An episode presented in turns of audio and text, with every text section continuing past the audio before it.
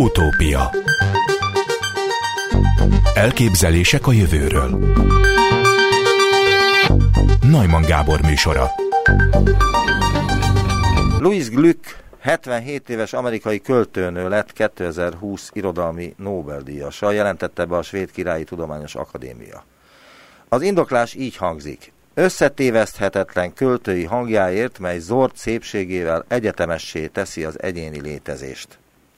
Üdvözlöm Gyukics Gábor költőt, műfordított az utópiában. Jó napot kívánok! Jó napot kívánok! Önnél Louis Glück Nobel-díj volt? nem, nem, nem. Uh, igazából én nem nagyon foglalkoztam azzal, hogy, hogy ki legyen a Nobel-díjas, nem tippeltem volna senkire. Nekem óriási meglepetés, de ne gondolom másnak is, hogy egy amerikai költőnő lett. Hogy költőnő az nagyon fontos, tehát nagyon ritkán adnak költőknek. Hiszem Szimborszka volt az utolsó, aki, aki költő volt, és díjat kapott, Nobel-díjat kapott. Mindenki általában próza írókra vár, és mivel most nemrég volt egy amerikai, ugye Bob Dylan, az is komoly felfordulást okozott, ezért nem nagyon várt senki amerikaira.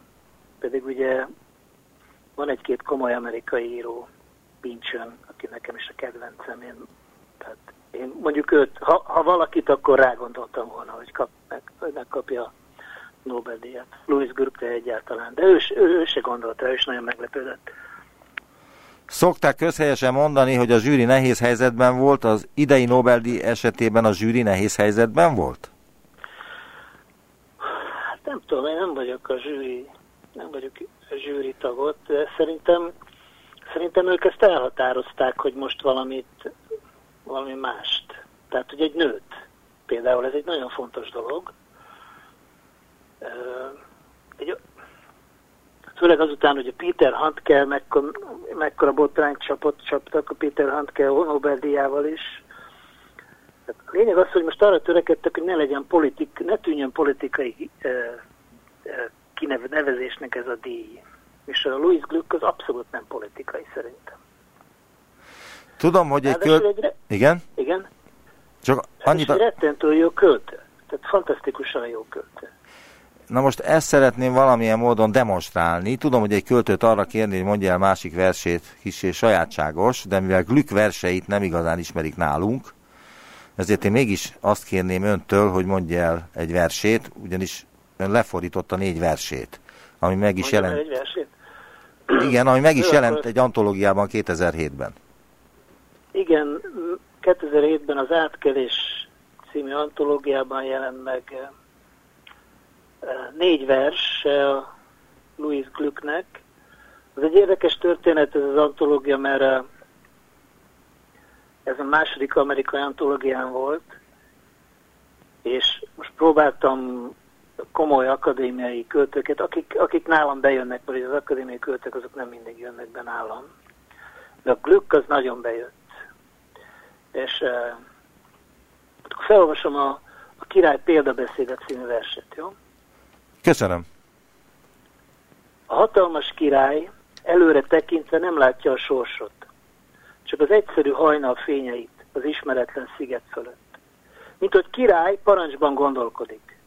A legokosabb, ha nem fontoljuk meg az útirányt, a legokosabb, ha egyenesen előre haladunk a csillogó víz fölött. Végülis a sors nem más, mint a történelem semmi bevétele.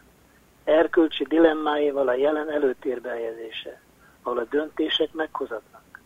A szükséges lánc a múlt, király képe, mint ifjú herceg, és a dicsőséges jövő között fiatal rabszolganők képei, akármi is áll előttünk, miért olyan vakító? Ki gondolta volna, hogy nem a megszokott napsugár, hanem a tűznyelvek lángolnak a nem sokára ellenyésző föld fölött. Köszönöm szépen! Tudni lehet, hogy Louis Glück magyar felmenőkkel is büszkélkedhet, ha egyáltalán büszkélkedik ezzel, de ön szerint lehet-e azt mondani, hogy magyar származású? Hiszen apai nagyszülei ugye magyarok voltak, magyar zsidók, akiknek menniük kellett, amikor elmentek innen. Hát igen, pont, pont erről van szó, hogy szerintem én akár hol olvastam róla, vagy tőle, valamit, egy szóval nem említi azt, hogy ő magyar.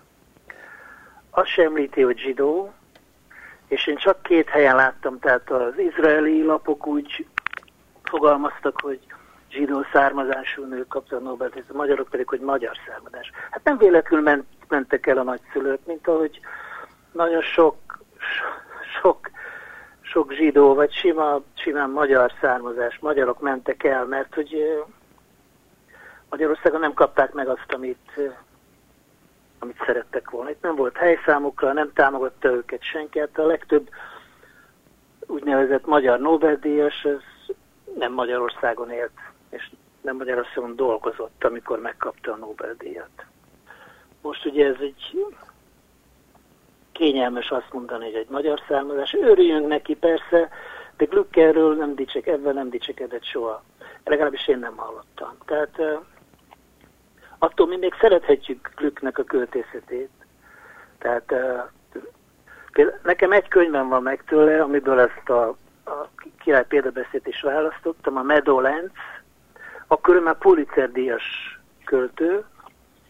Ebben Odysseus és Penelope és Telemachos találkozását dolgozza fel, és mint egy regényt olvasnék, egy gyönyörűen megírt, fantasztikus versek, ami, és rottan, rettentő egyszerűek, mindenki megér, megértheti őket, a legegyszerűbb elme is megértheti ezeket a verseket, és arról szól, hogy milyen egy család, milyen, milyen problémák lehetnek egy családban.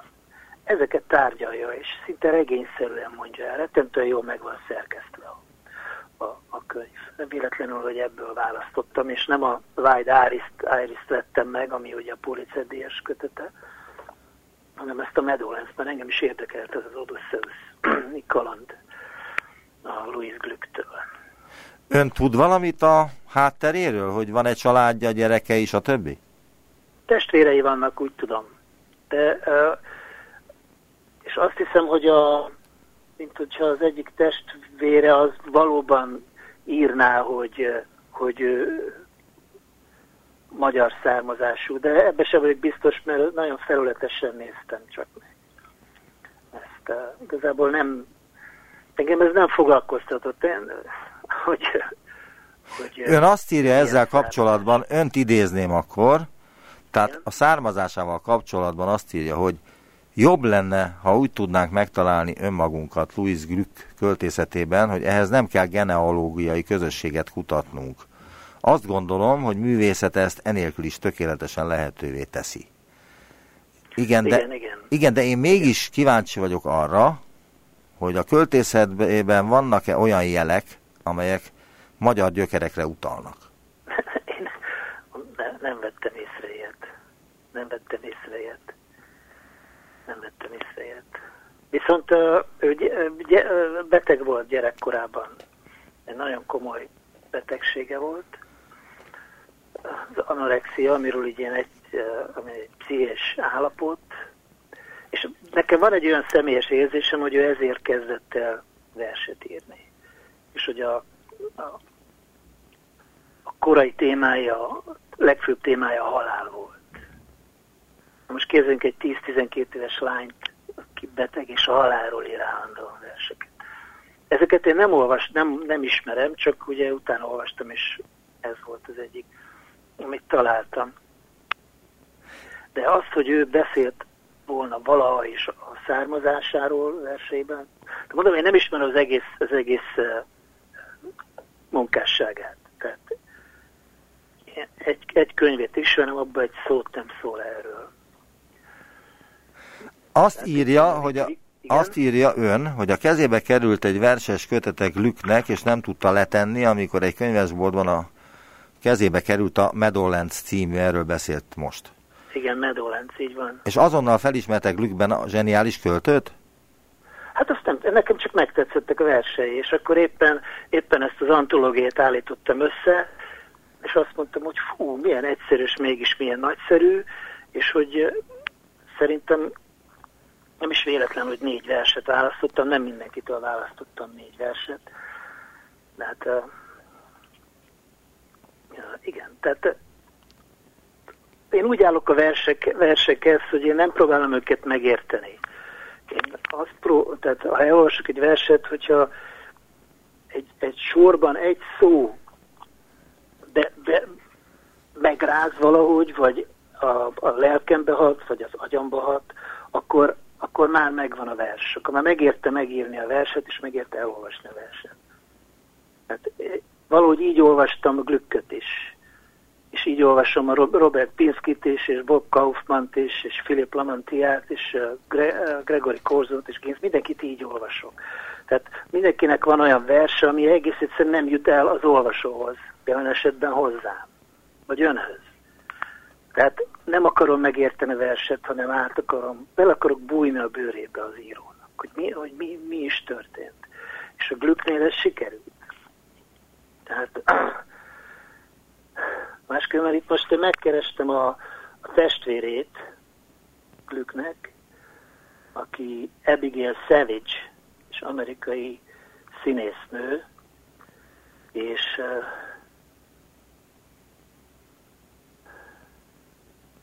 és itt sincs, itt sincs odaírva, tehát ő se írja, hogy, hogy magyar, magyar gyökér van, a gyökerek lennének a család, családi gyökerek lennének, tehát nem.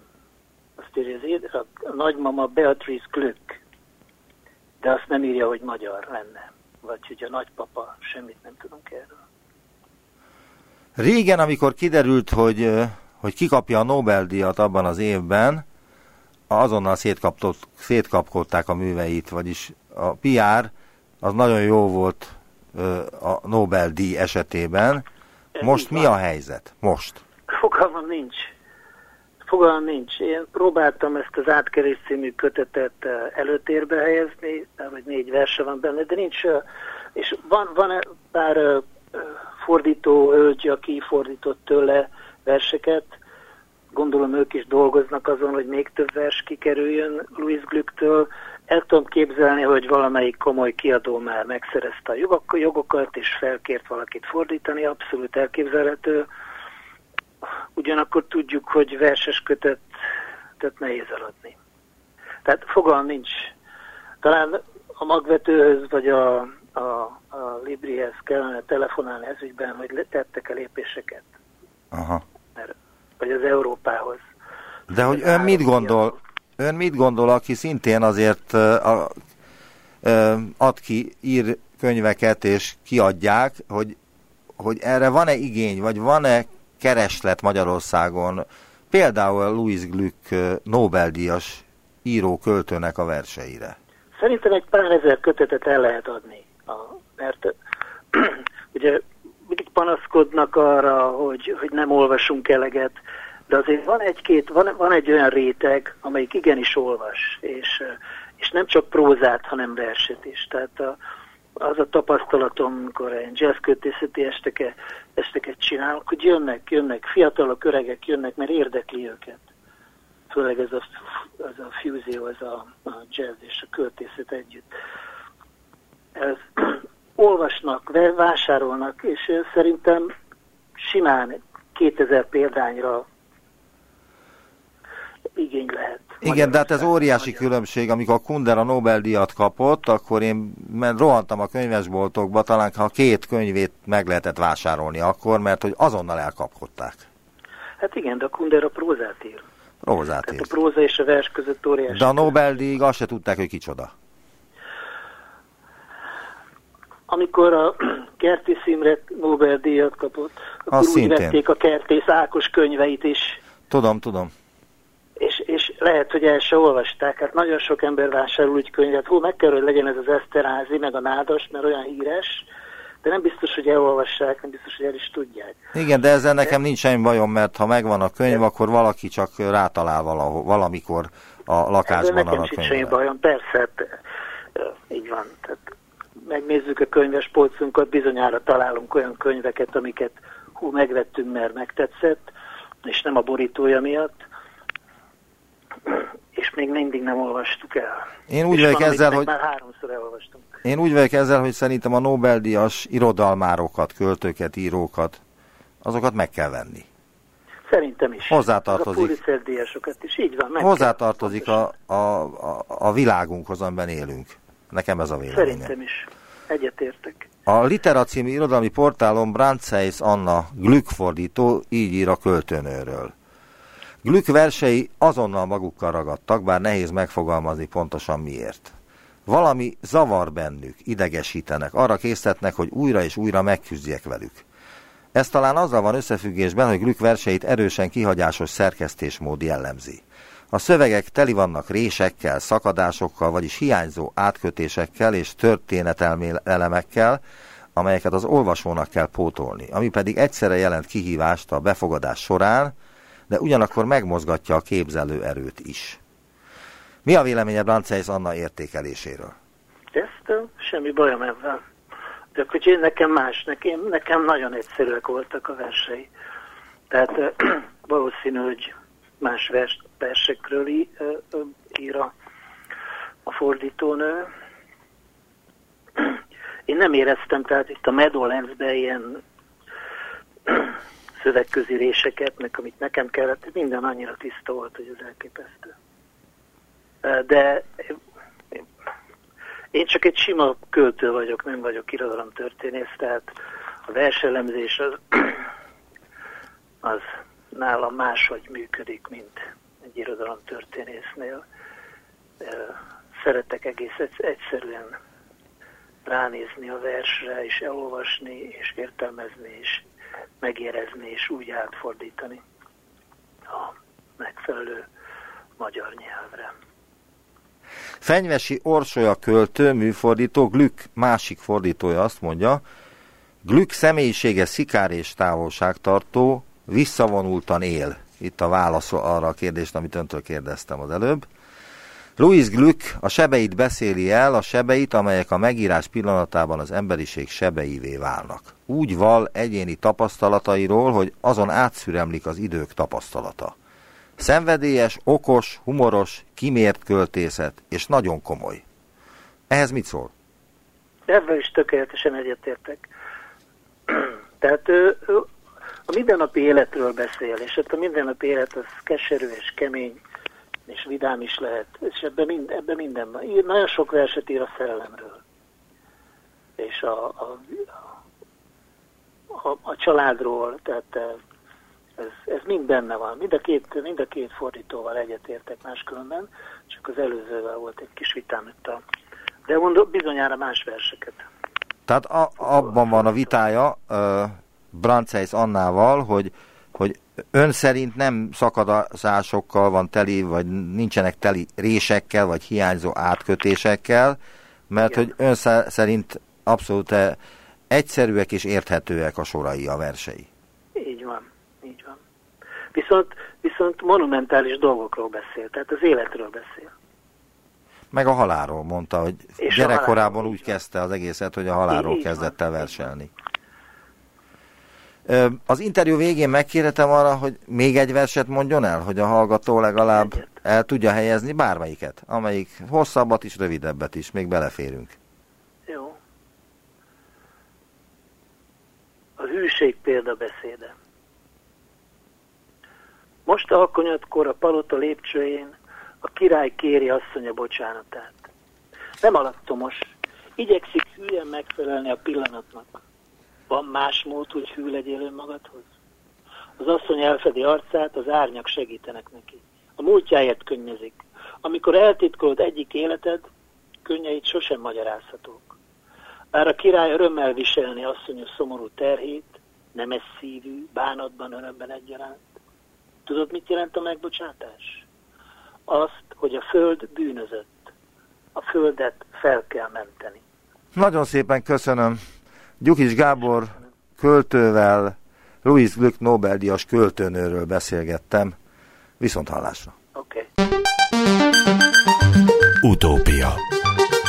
Hivatalos nevén a Svéd Nemzeti Bank közgazdaságtudományi díja Alfred Nobel emlékére, vagyis a közgazdasági Nobel-díj 2020-as díjazottai Paul Milgrom és Robert Wilson amerikai közgazdászok. Igen. Üdvözlöm Simonovics András közgaz- közgazdaságtudós egyetemi tanárt az Utópiában. Jó napot kívánok! Köszönöm. Az indoklás szerint a két kutató olyan javak és szolgáltatások árveréseit vizsgálta, amelyeket a hagyományos módon nem lehet könnyen értékesíteni, mint például a rádiófrekvenciákét, a repülőtéri felszállási engedélyekét, vagy éppen a halászati kvótákét. El lehet laikusoknak magyarázni, hogy milyen árverési stratégiákról van szó? Hát nagyon bonyolult. Először is szabadkozom, hogy én szerettem volna, hogy más hozzá több ember beszéljen, de nem vállalkozott senki se. Tehát én egy muszáj Herkules vagyok. Na, tehát attól az a kérdés, hogy mennyire megyünk vissza, tehát így ez egy nagyon bonyolult dolog. Én azt mondom, hogy inkább kezdjük a legelején, tehát, hogy mindenki ismeri az árverést, képeket, lakásokat eladnak, tehát az a lényeg, hogy nem nyilvánvaló a tárgy értéke, tehát nem olyan, mint egy Toyota kocsi a szalomban, már még sokszor ott is alkudnak, hanem a munkácsi kép egyiknek 230 milliót él, a másiknak csak százat. Igen. És akkor erre lehet licitálni, és ez jól működik. Na most egy kicsit bonyolultabb az a privatizáció, mert a Magyarországon az összes ruhaboltot a Kleidel Bauernak adták el, ami butaság volt, vagy gazság volt, mert monopóliumot, egy állami monopóliumot adattak egy magánrendszernek. De hogy ez a licitálás, ez évszázadok óta működik. És még valami van, hogy meglepő sokan kaptak közgazdasági Nobel-díjat az árveréssel kapcsolat, közvetlen vagy közvetve kapcsolatban lévő felfedezésekért. Hogy szabad-e ezekről beszélnem valamennyit? Természetesen. Igen. Tehát Rá, már el... el kell árulnom a hallgatóknak Igen. azt, hogy írt nekem egy silabuszt, Igen. amelyben kérdéseket is ajánlott Igen. nekem, hogy milyen Igen. kérdéseket tegye, te, tegyek föl önnek, Igen. és hogy azokra mik a válaszok. Igen. Ö, például ö, a kérdések között szerepel, hogy miért kapták a Nobel-díjat, és a válasz, az ön válasza a telefonfrekvenciák árverése, Igen. elméletétől a gyakorlatig, Igen. Ö, tehát, hogy a telefon árverés, telefonfrekvenciák árverése is szerepelt a. Nobel-díj magyarázatában. Igen. Az hogy lehet? Tehát ez egy laikus számára teljesen oda nem illő dolognak tűnik. Tehát például a a Amerikában 1990 előtt a rádiófrekvenciákat adományként, ajándékként adták magánállomásoknak, és akkor mobiltelefon is beindult, azt is nem, nem gondolták végig. És itt a közgazdászok egy pozitív szerepet játszottak, ezek a Nobel-díjjal most kitüntetettek, mert ők egy gyakorlati évtizedekkel korábban elméletileg, vagy tíz évvel korábban elméletileg kidolgoztak valamit, és azt mondták, hogy ezt kéne csinálnotok, állami, ti állami szervek, és hogy lássák, hogy a hallgatók hallják, hogy milyen összegről van szó, 10 milliárd dollár bevételben reménykedtek 1994-ben, de olyan jól működött, hogy 20 milliárd dollár bejött ingyen tulajdonképpen. Tehát, hogy ez egy gyakorlatilag egy nagyon fontos, szimpatikus dolog. Tulajdonképpen semmilyen hátulütőjét nem látom. Igen, de hogy, de hogy a Nobel-díjas urak igen. mit állapítottak meg, mit kutattak, ami ilyen jól jövedelmező? Na, most egy igen, kicsit visszamennék korábbi Nobel-díjasokra, tehát, hogy volt egy Vikri nevű közgazdász, aki 1960-ban több alapvető megállapítást tett a licitálásra, és ezt röviden elmondanám, mert jól érthető, hogy ha valaki egy képet meg akar venni, és tudja, hogy még másik kilenc ember is versenyez bele, de nem tudja, hogy azoknak mennyit ér ez a kép. És akkor az a bizonyos természetes feltevések mellett az az optimális stratégia, hogyha kilenc versenytársa van, akkor a tényleges értéknek a kilenc tizedét vallja be, tehát ha nekem az a munkácsi kép 100, milliárd, 100 milliót él, akkor 90 milliót licitáljak, így lehet, hogy lemaradok a képről, de nem fizetem túlzottan. Túla.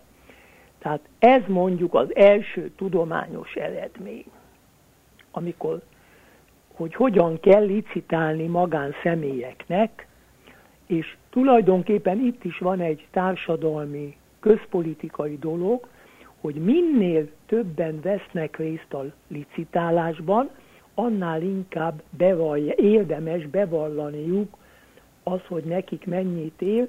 Tehát a privatizálásoknál, mikor az állam eladja a balatoni telket, nagyon fontos, hogy minél több igazi vevő versengjen, mert akkor lesz az államnak a legnagyobb a bevétele. Igen, de hogy miért én, aki licitálok, nekem nem az a célom, vagy az a tervem, hogy eltitkoljam azt, hogy mennyi pénzem van egyrészt a licitálásra, de, másrészt, hogy mennyit ér nekem be, az a kép?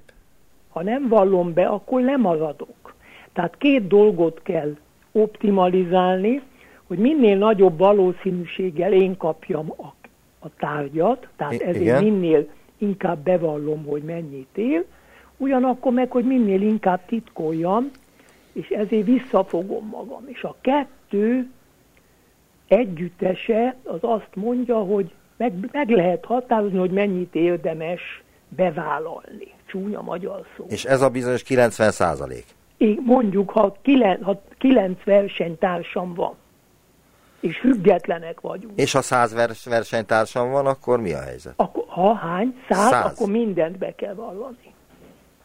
Na, Tehát, hogy ez fordítottan arányos ezzel akkor. Hát igen. Na most a második lépés az a, az egyik Nobel-díj, a most kitüntetett, akit úgy hívnak, hogy Robert Wilson, ő 1969-ben közölte az első cikkét, a, tehát több mint 50 éve, hogy az ellenkező esetben mikor nem arról van szó, hogy az én nekem ennyit ér a kép önnek annyit, független egymástól, hanem ugyanaz az érték van objektíve, csak mi ezt hibásan tudjuk felbecsülni, tehát például olajmezők, állami tulajdonban levő olajmezőkre lehet licitálni, és én optimista vagyok, ön pessimista, akkor én kapom meg, és esetleg túlfizetem. Tehát ezt úgy hívják, hogy közösi, az előző az magánérték, kes árverés, ez amikor közös érték van, nem azért kell nekem az olajmező, hogy élvezzem, hanem pénzt akarok abból kihozni, önnek is azért kell, de nem tudjuk fölmérni, hogy mennyi van, mennyi olaj rejtőzik. Tehát ő Wilson ezt megoldotta, 1969-ben, de ez azért a másik véglet volt. Igen, de hogyan oldotta meg, mert azt még nem értem, hogy a, mondjuk ott vannak a helyszínen, és a árverező, a kalapácsos ember közli az árakat, és ö, emeli ö, föl, ahogy az árveréseken szokás a, a liciteket, ö, hogy mit kell nekem tennem, ha én akarok ebben a játszmában nyerni. Hát, ö, hát bajba vagyok, mert Szóval itt olyan magán, szóval hogy bonyolult, hogy mit lehet csinálni, ő egyáltalán, ő ezt fogalmilag, tehát csinált egy olyan modellt, amiben lehet látni, hogy, hogy mi történik. De azt nem könnyű, és ezt még nem is nagyon alkalmazták. Ezt a tehát, hogy van egy, van egy stratégia arra, hogy nekem, aki licitálok, mit kell tennem ahhoz, hogy enyém legyen az olajmező, lehetőleg minél optimálisabb áron? Hát igen, igen, igen. Jó, akkor nem menjünk bele, mert úgy érzem, hogy ez lehet, hogy meghalad... Nagyon technikai. Meg meghaladná a műsoridőt is. Igen, meg, igen. De meg... hogy, hogy ez még nem volt igazán sikeres. Különben mindenkinek ajánlom, hogy a Nobel-díj bizottság honlapján van egy szórakoztató népszerűsítő magyarázat, és van egy tudományos, a tudományost az én is alig éltem, az olyan szakszerű. Tehát a harmadik lépés, és itt lépett be Milgram 1981-ben, aki különben Wilsonnak volt a tanítványa, és ő azt mondta, hogy vizsgáljuk azt az esetet, amikor valaminek van magánértéke is, meg közös értéke is. Tehát például önnek jobb ki, olajkitermelési technológiája van, mint nekem, akkor hiába gondoljuk ugyanazt a, a kincsről, ön több, olcsóbban ki tudja termelni, ön bátrabban ö, licitál. És akkor még van egy lépés, hogy a hogy itt mindig a licitálásnál nagyon fontos, hogy ne legyen, a licitálók ne csaljanak. Tehát ne legyen az, hogy én két néven bejelentkezem, Simonovics meg András néven, mondjuk, és akkor én más súlyjal szerepelek az árverésben, tehát hogy olyan rendszert kell csinálni, ami a csalást kizárja. Tehát például a Viklinek és társainak volt egy elképzelése, azt is nagyon bonyolult lenne elmondani, ami nem volt csalásbiztos. És akkor a tulajdonképpen a, most már eljutottunk 1990-ig, amikor már kidolgoztak egy több lépcsős még valami van, hogy több tárgy, igen, eddig egy-egy tárgyra lehetett licitálni, egy olajmezőre, vagy egy képre, de a csomó esetben a több tárgy össze van kapcsolva. Tehát ez az általam említett idősebb magyar állampolgárok még emlékeznek a ruhaboltokra, hogy Kleidel Bauerra ment, hát ezeknél a boltokat nem volt észszerű ugyanannak odaadni.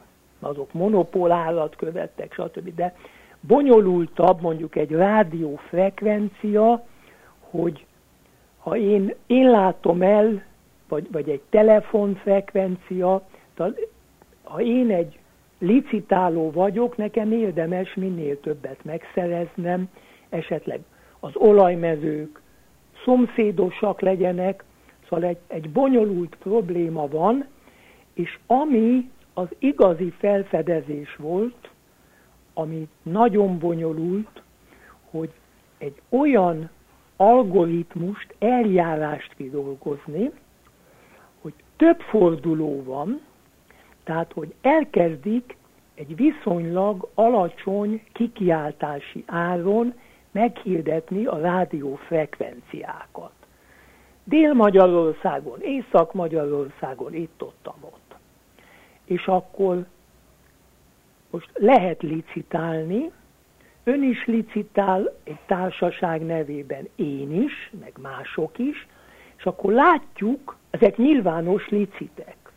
Akkor én látom, hogy önnek ez mennyit él, ön látja, hogy, vagy legalábbis, hogy milyen, milyen kísérletet teszek, hogy ezt megszerezzem, tehát tanulunk, az eljárás folyamán tanulunk, csak az a fontos, hogy az algoritmus jól legyen beállítva, tehát ne túl magasról induljon, ne túl gyorsan emelkedjenek az árverések, és Mondom, bevallom, hogy én ennek nem vagyok igazi szakértő. Világos, akkor önhöz térek vissza. Azt írta Igen. nekem a silabuszban, Igen. Hogy, Igen. hogy vajon mi az elméleti probléma az árverésben. Igen. És a válasz, mi van, ezt ön írja a választ, Igen. mi van, ha annak kevesebbet, többet ajánl Igen. egy házért, mint Bella, és utólag megbánja. Igen. De én erre azt kérdezem, hogy, milyen feltételekkel indítják ezt az árverést, és mi a cél?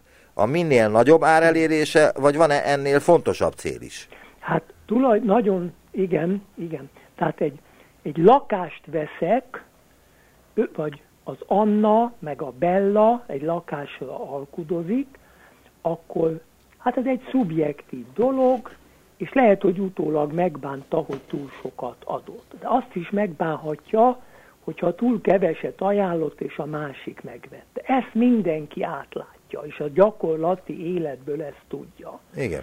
Na most sokkal bonyolultabb, amikor ilyen több, több nagyon értékes tárgy van, tehát itt mondom, 20, az első amerikai licitálásnál 20 milliárd dollár akkor járon annyi bevétel volt. Na most az államnak két célja van, hogy a legjobb, a leghatékonyabb termelő kapja meg mind az egyes szakaszokat, mert akkor olcsón tudja adni a termékét a fogyasztónak. Tehát az is kell, hogy hatékony legyen, az is kell, hogy verseny megmaradjon.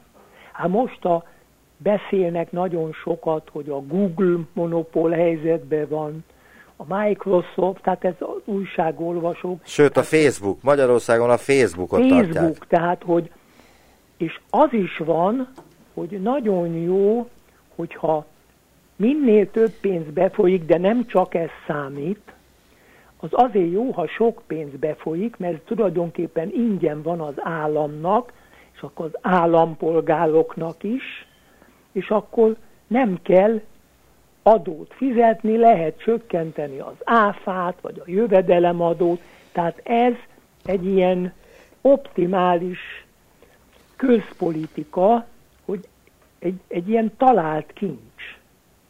Az, az a bizonyíték, hogy 1990 előtt erre senki nem gondolt.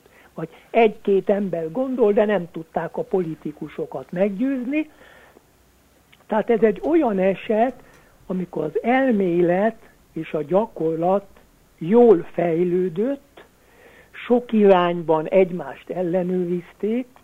Azért hadd mondjak egy negatívumot, hogy persze ezek a licitálók se hülyék, ezek a legjobb szakembereket szerzőtették, hogy ők hogyan járjanak túl az állam eszén. Tehát az is lehetett, hogy ön az egyik szakértő, ön az államnak segített, én meg a monopolistának, és akkor melyikünk volt ügyesebb. Világos, tehát akkor arról van szó itt az árveréssel kapcsolatos Igen. elméleteknél, hogy én, aki nem ismerem ezeket az elméleteket, Igen. és ha árverésre mennék, Igen. de nem szoktam járni, akkor én azt látom, hogy itt kiraknak egy képet, inkább az ugrik be Igen. nekem, és arra lehet licitálni, amire licitál 20-30-40 ember, Igen. és nekem van x mennyiségű forintom, Igen. és amikor elfogy, akkor már nem tudok árverezni.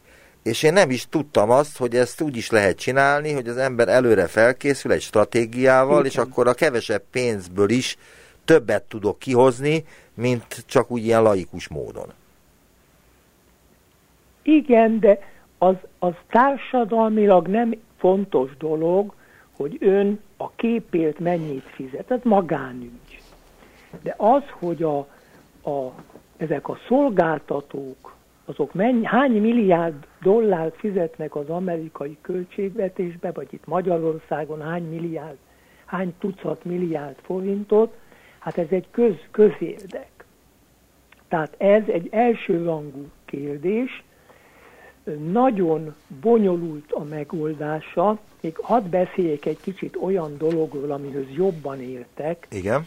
A nyugdíjak, hogy van egy közös dolog a licitálás és a nyugdíj között, hogy nem tudja az állam, hogy, hogy a rádiószolgáltatónak mi, a, mi van a fejébe, és ha nem tudja az állam, mikor nyugdíjba vonulási szabályokról dönt, hogy milyen állapotban van az illető, nem lehet egy egészségi vizsgálatot folytatni, és akkor tulajdonképpen a, az, amikor valaki később megy nyugdíjba, az egy jelzés hogy ő neki jó az egészségi állapota.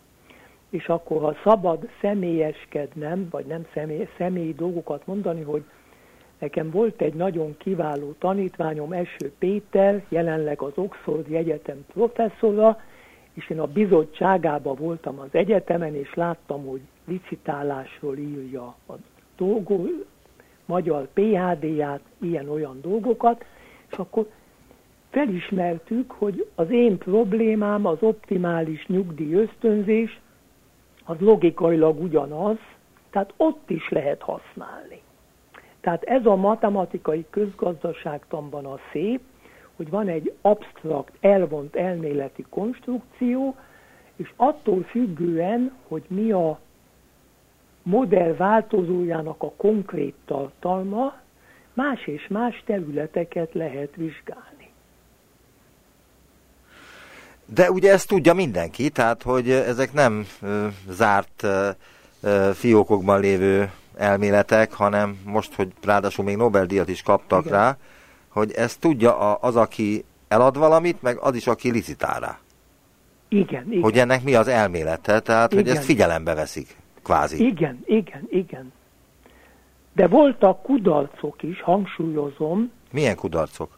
Hát például, hogy túl magas volt a kikiáltási ár, de mondok egy, egy nyilvánvaló kudarcot, hogy a, magyar, a malévet eladták az Alitáliának. Most a, anélkül, hogy én tudnám a malév állapotát, meg az Alitáliát, és soha nem, ad, nem adtam volna, én vagyok a megfelelő magyar főnök, az Alitáliának nem adom el a malévet, mert tudom, hogy az Alitália megbízhatatlan. Kész. Tehát de az, az oroszoknak eladták az Ikarus, tehát egy csomó rossz privatizáció döntés volt, de nem tudnám, mondom, nem vagyok szakember, nem tudnám leírni modellszerűen, és emiatt nem is kapnék Nobel-díjat, hogy, hogy mi volt a hiba. Mindenesetre én köszönöm szépen, hogy, hogy itt többé-kevésbé azért eligazított minket azzal kapcsolatban, hogy miért kapták Paul Igen. Milgram és Robert Wilson a 2020-as közgazdasági Nobel-díjat. Simonovics András közgazdaságtudós egyetemi tanár volt az utópiában. Köszönöm szépen a hallgatóság. Viszont hallásra. Viszont hallásra.